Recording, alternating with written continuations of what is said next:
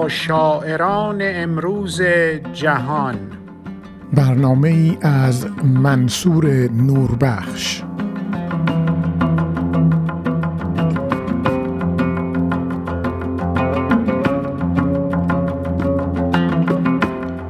آموختن میوه درخت زندگیتان. در این برنامه از سری جدید برنامه با شاعران منصور نوربخش برای معرفی شاعری جوان و شنیدن شعر او با شما همراه می شوم. تیگان پست تیگان پست دختر کلی کار شاعر و نویسنده کانادایی است که پیش از این با او و اشعارش آشنا شدیم. تیگان پست همچون مادرش راه آموزش و نویسندگی را در پیش گرفته است. تیگان پست معلمی است که عاشق یادگیری از دانش آموزان خویش است. او اشعار و داستانهای خود را در مجله Word City، Tatamagouche Centre، Colonizing Alphabet و جاهای دیگر منتشر کرده است.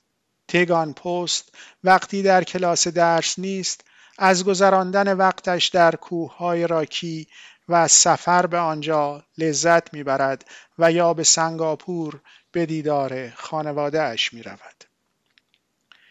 در مورد شعری که تگان پست در این برنامه می‌خواند برای ما گفته که الهام بخش او در سرودن این شعر یک دانش آموز دوست داشتنی کلاس ششم است که به او آموزش می‌دادم. این دانش آموز از سوریه به کانادا نقل مکان کرده بود. من از قدرت و اراده او الهام گرفتم. کتابخانه بی نهایت پناهنده سوری نه ساله به کلمات صفحه خیره شد آنها ناآشنا به نظر می رسیدند فقط هرج و مرج و بینظم. به شدت مشتاق فهمیدن. مشتاق فهمیدن داستان دلنشین در کتاب جلو رویش. نگاهی به هم کلاسی هایش انداخت. انگلیسی زبانان بومی که چشمانشان بیوقفه روی صفحه میرقصید. او احساس کرد در خارج از کتابخانه جادویی قفل شده است. معلمش یک کتاب عربی به او داد. نامه های آشنا در اطراف او شنا می کردند و او را در آغوش گرم فرو بردند. داستان لذت بخش زنده شد. به معلمش لبخند زد. با تشکر دست او را گرفت. بدین سان کتابخانه او برای همیشه بی نهایت بود.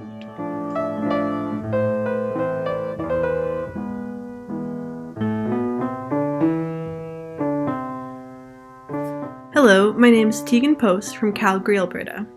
Today I'm going to be reading my poem, The Infinite Library. The nine year old Syrian refugee stared at the words on the page. They looked unfamiliar, just disorganized chaos, yearning desperately to understand the beautiful story in front of her. She glanced at her classmates, native English speakers. Their eyes seamlessly danced across the page, she felt locked out of the magical library. Her teacher handed her a book, Arabic.